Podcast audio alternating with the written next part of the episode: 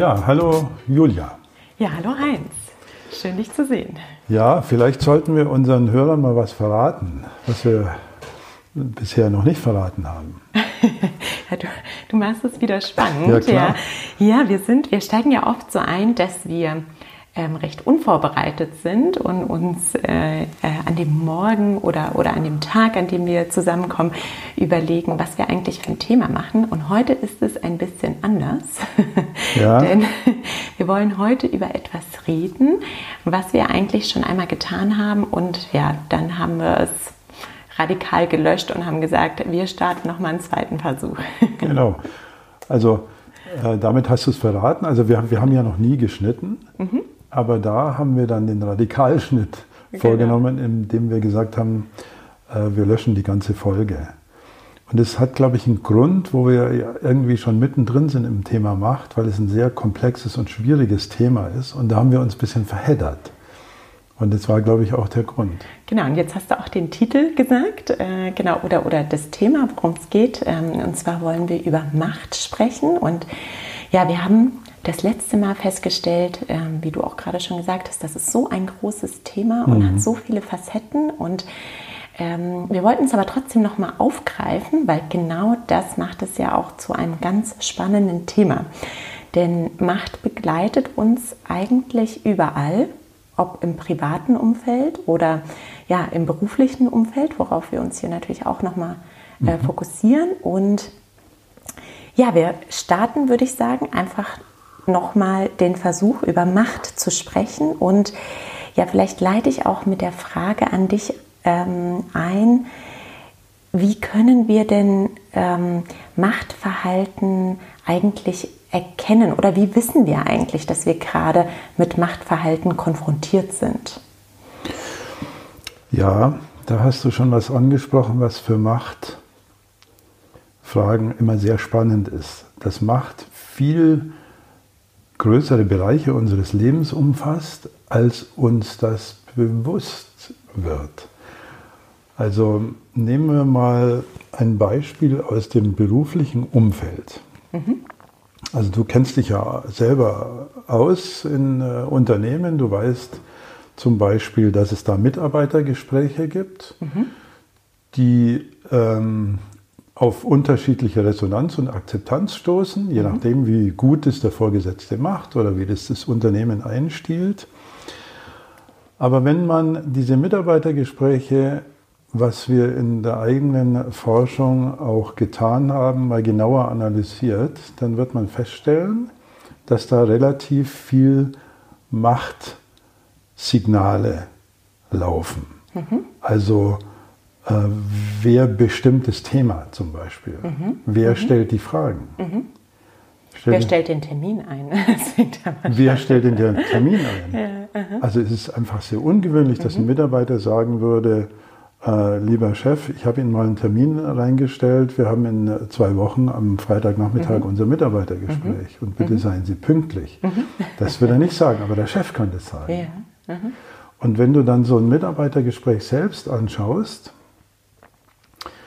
äh, dann kann man sich schon ein bisschen aus dem Fenster lehnend zu der Aussage vorarbeiten, dass man sagt, eigentlich sind es Vorgesetztengespräche. Mhm. Weil die Idee ist ja, dass der Mitarbeiter im Mittelpunkt steht. Aber wenn man so ein ganz einfaches Maß der Kommunikationspsychologie nimmt, über das wir schon mal geredet haben, nämlich die Frage der Zeit, also mhm. wer redet mehr, mhm. Chef oder Mitarbeiter, dann kam bei unseren Untersuchungen raus, dass es in sehr vielen, ich glaube 80 Prozent unserer Gespräche so ist, dass der Chef mehr geredet hat als der Mitarbeiter. Mhm. Was natürlich dann auch die Macht zeigt. Ne? Was die ja, Macht mhm. zeigt. Ich nehme zeigt. mir die Zeit ja. äh, zu sprechen. Mhm. Das heißt also, vielleicht nochmal, um hier zwischenzufragen, ähm, das klingt jetzt so ein bisschen negativ. Ist denn Macht immer schlecht? Also, wenn du Macht als Organisationsprinzip begreifst, wo es einfach wichtig ist, beispielsweise nehmen wir mal den staatlichen oder verfassungsmäßigen Bereich, wo es wichtig sein kann, Gerechtigkeit zu schaffen, mhm. dann muss ja ähm, der, der Gerechtigkeit schafft, den einen etwas verbieten und den anderen etwas erlauben, um es mal ganz grob mhm. zu sagen. Mhm. Oder der äh, Autodieb, der mhm. wird sich der äh, Macht des Staates auszuliefern haben, so man ihn denn erwischt. Mhm. Und dann würde er vor Gericht äh, auftauchen mhm. müssen mhm. und wird dann verurteilt. Das sind machtvolle Eingriffe, die sind auch ohne Macht nicht denkbar. Und sie helfen aber, unser Staatswesen zu schützen. Mhm. Das gilt auch für jeden Vorgesetzten, der ja unter anderem die Idee vertreten sollte, dass es innerhalb seiner Mitarbeiterschaft auch gerecht zugeht. Mhm. Das heißt, machen wir mal ein Beispiel. Ein, eine Führungskraft merkt, dass jemand aus dem Team gemobbt wird, beispielsweise. Ja? Dann wäre das gut, wenn die Macht zum Tragen kommt und der Vorgesetzte beispielsweise den denjenigen, der mobbt, abmahnt oder mit ihm ins Gespräch geht. Auf jeden ähm, Fall, ja. auf jeden mhm, Fall. Mhm, genau. Aber du also kannst das ist die positive Seite. Du kannst mhm. es sogar noch einfacher ja. fassen. Mhm. Also nehm, wir waren ja jetzt beim Mitarbeitergespräch, nehmen wir mal ein Meeting, ein mhm. ganz normales Meeting. Mhm. Und da gibt es ja einen, der die Macht haben sollte, das könnte der Vorgesetzte sein, muss es aber nicht, es kann auch ein Moderator sein, wenn er die Macht legitim übertragen bekäme und sich auch der Chef dran halten würde, dass der jetzt der Moderator ist, was mhm. meistens eher nicht klappt. Aber nehmen wir mal einen einfachen Fall, der Chef ist Moderator. Mhm. Und das Meeting läuft und er stellt jetzt fest, dass es da eine Mitarbeiterin oder einen Mitarbeiter gibt, der sehr viel oder die sehr viel Redeanteil für sich beansprucht. Mhm. Also die das Meeting zu, vielleicht sogar zu kippen droht, mhm. weil ihr oder sein Thema so viel Zeit beansprucht, dass das, was inhaltlich alles zu bewältigen wäre, gar nicht mehr zu schaffen ist. So. Der Moderator oder Chef, der dann nicht eingreift, schadet dem inhaltlichen Fortschritt und er schadet eigentlich auch den anderen Teilnehmern. Und das ist nur durch eine Art des machtvollen Eingriffs mhm. zu lösen. Mhm. Es sei denn, es entsteht ein Klima der Offenheit, wo auch die Peers dieser Mitarbeiterin oder dieses Mitarbeiters dann sagen, also ähm, Entschuldigung, ich würde jetzt gern auch noch mein Thema einbringen. Mhm. Aber da werden wir überall Machteingriffe sehen, mhm. die insofern positiv sind, als sie ähm, geteilte Werte ähm, garantieren helfen. Mhm. Also darum geht es immer. Mhm, mhm. Und natürlich gibt es auch den negativen Machteingriff. Ja, ich glaube, da kennt jeder viele Beispiele, auch wenn es äh, äh, negativ ist. Aber wie erkenne ich denn? Also sagen wir mal, ich bin ein Mitarbeiter in einer Organisation und ähm, ich mh, mm, ja, möchte ein bisschen mehr erkennen, wer ergreift denn eigentlich Macht in dem Meeting. Mhm. Gibt es aus deiner ähm, Erfahrung so bestimmte Kriterien oder ein paar Beispiele, an denen man sehen kann, ach, das ist jetzt eine Person, ähm, die übt Macht aus. Also eins mhm. hatten wir ja schon, zum mhm. Beispiel ein sehr großer Redeanteil. Mhm. Ähm, mhm. Gibt es aus deiner Erfahrung noch weitere? Es gibt unglaublich viele Anzeichen und Symptome von Macht. Wenn wir die jetzt alle aufzählen würden. Was dann, sind denn deine Lieblings dann, Lieblingssymptome? Die also meine Lieblingssymptome ist tatsächlich die Frage, wie viel Zeit beanspruche mhm. ich? Mhm. So überhaupt, wie gehe ich mit Zeit um? Zeit ist eine sehr interessante Variable in der Kommunikation. Also der Scott Adams, der diese Dilbert-Grafiken mhm. gemalt hat, der selber als Autor oder Karikaturen gemalt hat, der ja selber äh, sehr lang Mitarbeiter war in einer Firma, 18 Jahre glaube mhm. ich, der also weiß, was da alles mhm. abgeht. Mhm. Der hat in dem Vorwort seines Buchs mal geschrieben, ich bin nur deswegen Chef geworden, damit ich zu spät zu Sitzungen kommen kann. Und da siehst du sofort, in diesem ja. äh, Beaumont steckt natürlich mhm. die Macht über die Zeit mhm. mit drin. Mhm. mhm. Also wie wird Zeit in Anspruch genommen, äh, scheint, mhm. also ist für mich eine sehr einfache, aber sehr mhm. deutliche Variable.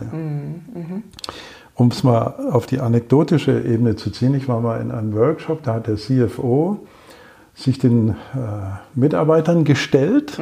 Also der kam, weil da gab es Kritik. Und da hat er gesagt, ich bin jetzt zwei Stunden für Sie da und Sie können mit mir alle Themen diskutieren, die Sie diskutieren wollen. Mhm. Da dachte ich mir. Gab es wahrscheinlich wow, einen Haken. super, also klasse. Ja. Und dann hat äh, ein relativ mutiger mhm. Mitarbeiter eine kritische Frage gestellt. Mhm. Und ich habe auf die Uhr geguckt, die Antwort hat 48 Minuten gedauert. Und das. Kannst du dir nur herausnehmen, mhm. wenn du die Macht hast. Mhm. Also der Begriff, was kann ich mir herausnehmen, mhm. ist, glaube ich, ein umgangssprachlicher Machtindikator. Mhm. Das heißt, Menschen, die Macht ergreifen, tun Dinge, die vielleicht jemand anders nicht tun dürfte. Ist das ja, so? Also sie ja. nehmen sich äh, die Macht heraus, kann man das so sagen? Ja, ja, oder sie haben sie, sie haben, sie vielleicht auch legitim. Genau, sie haben sie ja, vielleicht legitim, aber sie tun Dinge, die vielleicht anderen, ähm, ja, die andere nicht machen, in Anführungsstrichen dürften. Ja, ja ganz genau so. Mhm. Und da gibt es eine, also für das, was du gerade beschreibst, gibt es in der Sozialpsychologie einen, einen Test, einen Begriff, den jeder machen kann. In mhm. jedem Meeting oder in, auch wenn du in deiner Familie sitzt, kannst mhm. du das machen. Mhm. Das ist der sogenannte Reversibilitätstest. Mhm. Um Reversibilitätstest. Reversibilität. Mhm. Also Umkehrbarkeit. Ja. Und damit kannst du sofort testen, wie viel Macht ist denn gerade im Spiel. Und die, die Frage ist ziemlich einfach. Also kann das, was A, also wir führen mal zwei Personen ein, mhm. A und B, kann das, was A mit B tut oder zu B sagt, auch B zu A sagen oder mit ihm tun, mhm. sanktionsfrei. Mhm. So. Ja. Mhm. Ähm, Sanktionsfrei, das ist wahrscheinlich der, der wichtige das Punkt, ist der Punkt hier. Ja, ja, also der, der Reinhard K. Sprenger, der hat mal geschrieben, man darf alles tun, selbstverständlich, aber alles ja. hat Konsequenzen. Mhm. So. Mhm. Also geht es. Also wenn der Chef zum Mitarbeiter sagt, äh, setzen Sie sich bitte mal hin oder nehmen Sie Platz und äh, ich schlage vor, dass wir unser Mitarbeitergespräch heute führen und ich würde Sie bitten, auch mal sehr kritisch Ihre eigene Leistung zu reflektieren. Mhm. So, das kann A, Klammer mhm. auf, Chef, zu B, Klammer auf, Mitarbeiter sagen. Mhm. Jetzt probieren wir das mal umgekehrt. Also der mhm. Mitarbeiter betritt den Raum, ohne zu klopfen vielleicht, und sagt zum Chef, wenn Sie schon mal Platz nehmen, mhm. und da spürst du schon, dass es gar nicht mehr stimmt. Mhm, mhm. Und ich würde Sie, lieber Chef, bitten, das äh, letzte Jahr Revue passieren zu lassen, mit besonderer Berücksichtigung äh, der kritischen Haltung gegenüber Ihren eigenen Leistungen. So, und dann merkst ja, du, merkt man schon. Das, das merkt man, merkt man sofort. Ja, das ist ja. irgendwie komisch. Ja. Und überall, wo du das Gefühl hast, dass sich da jemand was leisten kann, was ich mir nicht leisten kann, mhm. ist Macht im mhm. Spiel. Noch unabhängig davon, ob die positiv oder negativ mhm. ist. Und vielleicht hast du das Gefühl, dass sich Macht, ähm, zum Beispiel in Organisationen, also bleiben wir mal bei dem, mhm. ähm, äh, bei dem Beispiel zum, zum Thema Job, auch verändert. Ähm, Hintergrund der Frage ist, ich arbeite ja selbst in einer Organisation und ähm, kenne unterschiedliche Organisationen und wir haben gerade ja die Entwicklung zur beispielsweise agilen Arbeitsweise. Mhm. Ja? Also es äh, wird vielen unserer Zuhörer ein Begriff sein. Ähm, und bei agilen Arbeitsweisen geht es ja auch darum, in Teams zu arbeiten und äh, weniger Hierarchiestrukturen zu haben, je nachdem, wie man das äh, strukturell aufsetzt. Hast du das Gefühl, dass sich ähm, allein aus diesen Gründen das Machtverhältnis in Organisationen verändert? Ja und nein. Mhm. Also ich glaube, dass es die Sehnsucht gibt, auf Augenhöhe arbeiten zu dürfen. Mhm. Es ist einfach schön, in einem Team arbeiten zu können, wo jetzt keiner auf, kein Gottel drin ist, der auf dem Misthaufen sitzen mhm. muss, um das mal ein bisschen platt als Plattitüde äh, zu formulieren. Und die Idee der Agilität ist ja aus der Not geboren, also die kommt ja aus der IT-Ecke. Äh, dass man gemerkt hat, wenn einer für alle denkt, mhm. dann kann das Ergebnis immer nur so gut sein, wie der eine, der mhm. denkt, mhm. es gerade verkündet. Mhm. Also eine autoritäre Organisation kann immer nur so intelligent sein wie der Chef. Mhm. Also autoritäre und sehr macht, ähm, wie kann man das sagen, durchflutete Organisationen bremsen an einer wohl entscheidenden Stelle auch die Kreativität und die Intelligenz der Mitarbeiter. Mhm. Und das merkt man in der Softwareindustrie viel schneller als in anderen Bereichen, also in der Personalabteilung oder so oder in der Marketingagentur, weil du das Ergebnis, nämlich es dauert viel Zeit und es wird unseren Kunden mhm. nicht gerecht, ist sofort messbar. Mhm. Und da kommt das her. Also man hat ja dann äh, durch diese Agilitätsideen, die Klammer auf übrigens nicht neu sind, sondern wer sich mal mit dem Professor Stefan Kühl beschäftigen möchte, das könnten wir dann unten mal reinschreiben, der hat nachgewiesen, dass solche Bewegungen in relativ absehbaren Zyklen kommen und verschwinden und kommen und mhm. verschwinden und kommen mhm. und verschwinden. Mhm. Also die Idee ist wahrscheinlich sehr gut, sie kommt immer wieder, mhm. aber, und jetzt kommt das Aber, mhm. sie funktioniert nur in einem durch Macht geschützten um, äh, Umfeld? Umfeld? Umfeld, ja, Umfeld, danke. Ja, ja, genau. Also es ja, muss ja. einen Mächtigen geben, ja, der sagt, ich halte dir den Rücken frei. Bingo. Mhm, mh. Der sagt, wir machen das jetzt mhm. agil. Mhm und der dann auch bereit ist, und das ist, glaube ich, die größte Geste an Macht, mhm. Macht abzugeben an mhm. den Scrum Master mhm. oder wie mhm. immer der dann mhm. heißt. Also der die ja. moderative Macht hat. Also da hast du ja nochmal ein mhm. Machtinstrument innerhalb des Agilitätskonzepts. Und insofern äh, brauchst du immer ein wahrscheinlich durch Macht garantiertes Setting, mhm. in dem du relativ machtarm arbeiten kannst. Mhm. Das heißt, also aus gruppendynamischer Sicht, sagen wir mal, wir schauen uns jetzt ein Team an, wird es immer so ein, so ein, so ein Machtverhältnis geben zwischen den Leuten. Das heißt, man kann eigentlich nie sagen, so, wir arbeiten hier vollkommen ohne Machtstrukturen, sondern es gibt ähm, vielleicht nicht mehr so die traditionell hierarchisch mhm. sichtbaren mhm. Machtstrukturen, dass es einen mhm. Vorgesetzten gibt, der genau Anweisungen gibt und die Entscheidungen trifft, sondern die sind äh, so ein bisschen versteckter und äh, ja, aber gruppendynamisch trotzdem vorhanden. Die sind vorhanden ja. und in der gruppendynamischen Betrachtungsweise nennen wir die dann oft, oft Rollen. Und die Rolle ist ein Zugeständnis an andere Menschen. Mhm. Das heißt, wenn jetzt unser Software-Team zusammenarbeitet und es geht um Datensicherheit und äh, alle blicken dann äh, zur Erika, mhm. weil die sich einfach mit Datensicherheit extrem mhm. gut auskennt, mhm. dann hat sie die Macht, aber eine verliehene Macht. Also mhm. wir geben ihr die Macht und wir sagen, Mensch, äh, Erika, du kennst dich damit so gut aus, was würdest du jetzt da empfehlen? Mhm. Also auch da sind Machtstrukturen im Spiel. Mhm. Und ähm, ich würde jetzt, ähm, also das, sieht man wieder, wie komplex das Thema mhm. ist. Also ich, ich, merke jetzt auch, während wir uns unterhalten, fallen mir noch hunderttausend Dinge ein, ja. weil du mich vorher auch nach den Lieblingen gefragt hast, ja, also, ja. nach diesen Machtsymptomen. Mhm. Äh, ich würde aber trotzdem noch mal den Max Weber zur Geltung kommen lassen weil wir ja. Vom Max Weber Platz in München. Den, den von, genau den vom Max Weber Platz. Ja. Also ein weltberühmter und bedeutender Soziologe, mhm. den wir hier hatten, 1864 bis 1920, mhm. der sich in unglaublich kluger und präziser Weise mit soziologischen Phänomenen auseinandergesetzt mhm. hat. Und der hat mal, so liebe Hörer, jetzt wird es äh, kompliziert, weil Lesen anders ist als Sprechen. Ich lese mal die den Kern der Definition vor über Macht von Max Weber. Macht bedeutet jede Chance, innerhalb einer sozialen Beziehung den eigenen Willen auch gegen Widerstreben durchzusetzen, mhm. gleich viel, worauf diese Chance beruht. Mhm. So, Julia, wie klingt es so für dich in erster Näherung? Schon komplex. ja, es ist komplex. ja, ja, es ist komplex. Ja. Und es klingt ja auch ähm, nicht gerade zuckersüß, nee, sondern nee. es klingt ähm, so, dass du sagst, I, das will ich eher nicht haben. Mhm, mhm. so, also auch gegen das mhm. Widerstreben durchzusetzen. Ja.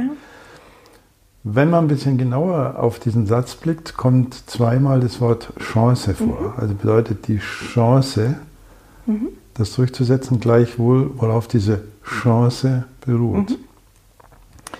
Das heißt, auch ein sehr liebenswürdiger, liebenswerter, menschenzugewandter Chef, der seine Mitarbeiter noch nie autoritär behandelt hat, mhm. fällt unter diese Definition. Mhm, mhm.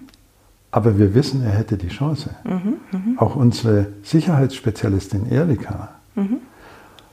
hat die Chance, weil sie die besseren Argumente hat und weil wir wissen, dass sie es besser weiß, ihre Sicherheitsideen durchzusetzen, selbst dann, wenn es uns ein bisschen widerstrebt, also wenn wir andere Ideen haben. Und an dieser Definition merkt man schon, was, was, mit, welchem, mit welch komplexen Phänomen wir es da zu tun haben. Ja. Ja, und weißt du, wenn wir jetzt darüber sprechen und natürlich auch diesen Aspekt beleuchten, es macht, ähm, ich nenne es jetzt mal böse, ja, es macht, mhm. es macht mhm. was Schlechtes, dann musste ich an eine Situation denken, als ich mal ein Führungstraining gemacht habe und ähm, wir mussten zur Vorbereitung von diesem Führungstraining ähm, ganz viele Fragen beantworten und daraus haben wir dann ein Persönlichkeitsprofil erhalten. Mhm. Und eines der Themen war auch das Thema Macht. Ja? Also da wurde getestet, wie ausgeprägt ist denn die Macht mhm. bei, mhm. bei dir. Ja? Mhm. Und äh, in diesem Führungstraining haben wir dann über, äh, über die Persönlichkeitsprofile gesprochen und ich weiß noch, dass die Personen, bei denen Macht sehr ausgeprägt war, ja, so nicht so richtig äh, damit rausrücken wollten, ja, also weil das so, so negativ behaftet ist. Und aus unserem Gespräch und ähm, auch von Max Weber nehme ich jetzt heraus, dass ja Macht ähm, ja überhaupt nicht negativ sein muss, solange man ähm, bedacht damit umgeht, ja. Und äh, ich glaube, das ist eine ganz große Chance von Macht. Das ist die Chance von Und verantwortungsvoll, Macht. Entschuldigung, verantwortungsvoll, verantwortungsvoll. Damit, damit, umgeht. Ja, ja. Ja. Mhm. Ich glaube auch, dass Sozialwesen ohne Macht nicht funktionieren mhm. könnten. Mhm. Also einen selbstorganisierten Staat mhm. Kann ich mir nicht vorstellen. Also, jemand muss dann doch am Ende die Entscheidungen treffen. Jemand muss, ja, zum Beispiel indem er es organisiert. Ja, ja. Und der, der organisiert, der greift ja ein in das Sozialgefüge. Mhm. Mhm. Aber vielleicht nochmal, Julia, ich weiß nicht, wie weit wir mit unserer Zeit sind jetzt. Ja, ja, ja. Wir Aber noch ein bisschen äh, was? Ja, ein bisschen. Wir können, ja, wir ah, okay. können langsam zum Schluss kommen. Ja, ja. weil äh, vielleicht zum Schluss, was unsere Hörer vielleicht noch interessieren könnte, äh, ist ja auch die Frage, inwieweit wir selber Macht ergreifen, ja. ohne dass wir das äh, oder Macht, ohne dass wir es merken oder Macht aus, ausüben, ist der bessere Begriff ergreifen ist vorbelastet. Mhm. Und da kann man es wieder ein bisschen einfacher machen, mhm. weil man da auf Kommunikation schauen und blicken kann. Es gibt in der Kommunikation Äußerungsformen, äh, die mm, ja, Macht indizieren, also mhm. die, die, auf Macht hinweisen. Also mhm. wenn ich zu dir sage, Julia, nee, nee, das musst du anders sehen. Mhm. Also das Du musst mhm, irgendwas mhm, anders mhm, sehen. Mhm. Oder man muss doch einsehen, dass. Mhm. Oder wenn ich sage, es ist doch sicherlich allen im Raum hier klar, dass. Mhm. Oder wenn ich sage, wir waren uns doch einig. Und da wird es dann gefährlich. Also wenn es stimmt, dann haben wir kein Problem. Aber in dem Moment, wo solche Kommunikationsformen übergriffig wer werden, und ich bin ja auch, ähm, habe ja auch viel mit Paaren gearbeitet. Das gilt natürlich mhm. für Partnerschaften genauso.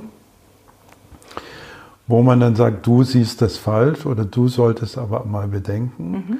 Und das kann man auch ein bisschen garnieren mit Generalisierungen, also mit immer. Mhm. Also wenn wir mal so eine Du. Du siehst es immer falsch. Ja, du siehst es ja. immer falsch, seit ich dich kenne und so weiter. Oder du immer mit ja. deinen, da hätten wir dann drei okay. Tretminen zusammengeschraubt. Das sind einfach subtile Gewaltakte, mhm, mh. die uns vielleicht gar nicht bewusst sind. Und ich möchte auch gar nicht ausschließen, dass wir es gut meinen damit. Mhm. Aber man kann sehr deutlich an der Reaktion des Gesprächspartners dann sehen, dass er sich verständlicherweise dagegen wehrt, mhm. oft häufig mit genau den gleichen Mitteln. Mhm. Also der Partner sagt dann zur Partnerin, ja, weil du auch immer, mhm. nachdem sie vorher gesagt hat, du immer mit deinem. Ja. Und diese wie man in der Kommunikationspsychologie auch sagt, distanzerzeugenden Äußerungsformen, mhm. also Mann und wir mhm. und es ist doch so mhm. und du und Generalisierungen, die äh, stellen gewaltsame Eingriffe dar. Also ich kann da kein mhm. anderes Wort finden mhm, dafür. Mhm. Und auf die können wir gut verzichten, indem wir etwas mehr auf uns selbst blicken und uns die Frage stellen, was ist denn mein Motiv, mein Problem, mein mhm. Anliegen? Mhm. Also was möchte ich denn? Mhm. Und das kann ich sehr deutlich in jede Kommunikation einbringen. Mhm. Mhm. Also anstatt zu sagen, du hörst mir nicht zu, könnte ich du meine... Du hörst mir immer nicht zu. Du hörst mir, nie hörst du mir zu. nie hörst, nie hörst du mir zu. Genau. Äh, könnte ich meine innere Not zum. Gegenstand des Gesprächs machen, indem ich sage, mhm. ich habe folgendes Problem, ich komme bei dir, ich lande bei dir nicht so, mhm. wie ich das will. Mhm. Ich schaffe es nicht, die Aufmerksamkeit ja, zu kriegen. Das ist gut, ja. Und das ja. ist eigentlich die ehrlichere ja. Form. Mhm.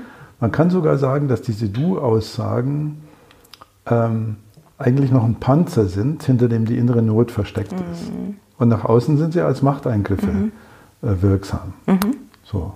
Jetzt, jetzt verwende ich meine Distanz ähm, erzeugende Wirkungsform, um die nächste Frage zu stellen. Ja? Was hat man denn davon, wenn, äh, ja, wenn man das ablegt? Also wenn sich jetzt unsere Zuhörer sagen, okay, jetzt merke ich, ich verwende diese, diese Ausdrucksform, was habe ich denn davon, äh, wenn, ich, wenn ich das weniger machtvoll kommuniziere? Also äh, die Chance der Kommunikation sollte wahrscheinlich darin bestehen, dass man sich verständigt. Mhm. So. Also dazu reden wir miteinander. Ja, also, aber du hast, hast das ja, auch. Ja, ja, genau. Also wenn, bleiben wir bei der Partnerschaft. Also wenn man äh, weiterhin eine gute Partnerschaft haben möchte, dann wäre es äh, die Empfehlung. Dann wäre es die Empfehlung. Genau. Aber es gilt genauso für Vorgesetzte ja, oder genau. für, für mhm. Meetings. Mhm. Ähm, und falls man in diese Machtkommunikation kommt, geht es dann relativ schnell nicht mehr ums Thema. Sondern so ein Ping-Pong hin und her. Ping-Pong mhm. hin und mhm. her. Wer hat die stärkeren Argumente? Wer hat die mhm. stärkeren mhm. Argumente? Und das ist schade, weil da geht das, das Thema verloren. Wir hatten ja mal in einem Podcast über diese symmetrischen Eskalationen mhm. gesprochen, über das Argument und Gegenargument mhm. und Gegenargument und darüber. Das bei der Podcast Kommunikation. Ne? Bei dem mhm, Podcast genau. Kommunikation. Mhm. Und da verliert man dann den Inhalt. Mhm. Und das ja. ist eigentlich das Traurige. Mhm. Und es sind so ganz kleine Dinge. Also ich habe erst wieder einen, einen, Moderator gehört, der sagt, ähm, wir sind aber jetzt nicht so ganz bei der Sache. Mhm. Mhm. So, und dann gucken die Mitarbeiter so und natürlich meldet sich einer und sagt, ja. doch, das ist genau die Sache. Mhm. Hätte er es anders formuliert, mhm. nämlich als, seine, als die Not des Moderators, mhm. also indem er beispielsweise sagt, ich fände es jetzt sehr gut oder mir wäre es mhm. wichtig, die letzten drei Agendapunkte hier auch noch zu besprechen. Mhm. Wie sehen Sie das? Dann hätte er auf dieses Ping-Pong verzichten können. Mhm. Also man, man verliert eigentlich an Ehrlichkeit und Offenheit mhm. des Austausches, wenn man Kommunikation mit diesen Machtpartikeln durchsetzt. Mhm. Und das ist halt schade. Ja. Das muss nicht sein. Und das ist auch die Chance, ne, die wir heute vielleicht mit diesem Thema vermitteln konnten und Anregungen geben konnten. Und ja, ich werde das gleich mal nutzen und mal schauen, wie wie ich eigentlich kommuniziere. Bin ich, ja, ja. bin ich gespannt. Und ähm, ja, ich glaube, das ist auch äh, vielleicht eine ganz interessante Weise, das nächste Mal in ein Meeting zu gehen. Vielleicht ist das dann so ein bisschen wie, wie Kino, ja. mal zu schauen, wer kommuniziert wie und wer ergreift wie viel Macht. Und wie viel Zeit kostet ja. es dann, solche Ping-Pong-Spiele durchzustehen? Ja, ja. Auf die man verzichten kann. Ja, genau. Super interessant, Heinz. Okay, Julia. Ich danke dir ähm, für deine Erfahrungen und die Einblicke. Und ähm, ja, wir haben ja schon zu Beginn gesagt, das Thema Macht ist ein sehr umfangreiches Thema, ein sehr komplexes Thema. Jetzt haben wir uns heute mal durch unterschiedliche Machtfacetten äh, äh, ja, durchgearbeitet. Klingt jetzt ein bisschen anstrengend, aber mhm. einfach mal reingeschaut. Und ja, mal schauen, wie der Podcast ankommt. Wir freuen uns natürlich über euer Feedback und vielleicht machen wir nochmal eine Vertiefung äh, zu Macht 2 und 3 äh, zu einem bestimmten Thema. Das Thema wüsste ich schon. Ja.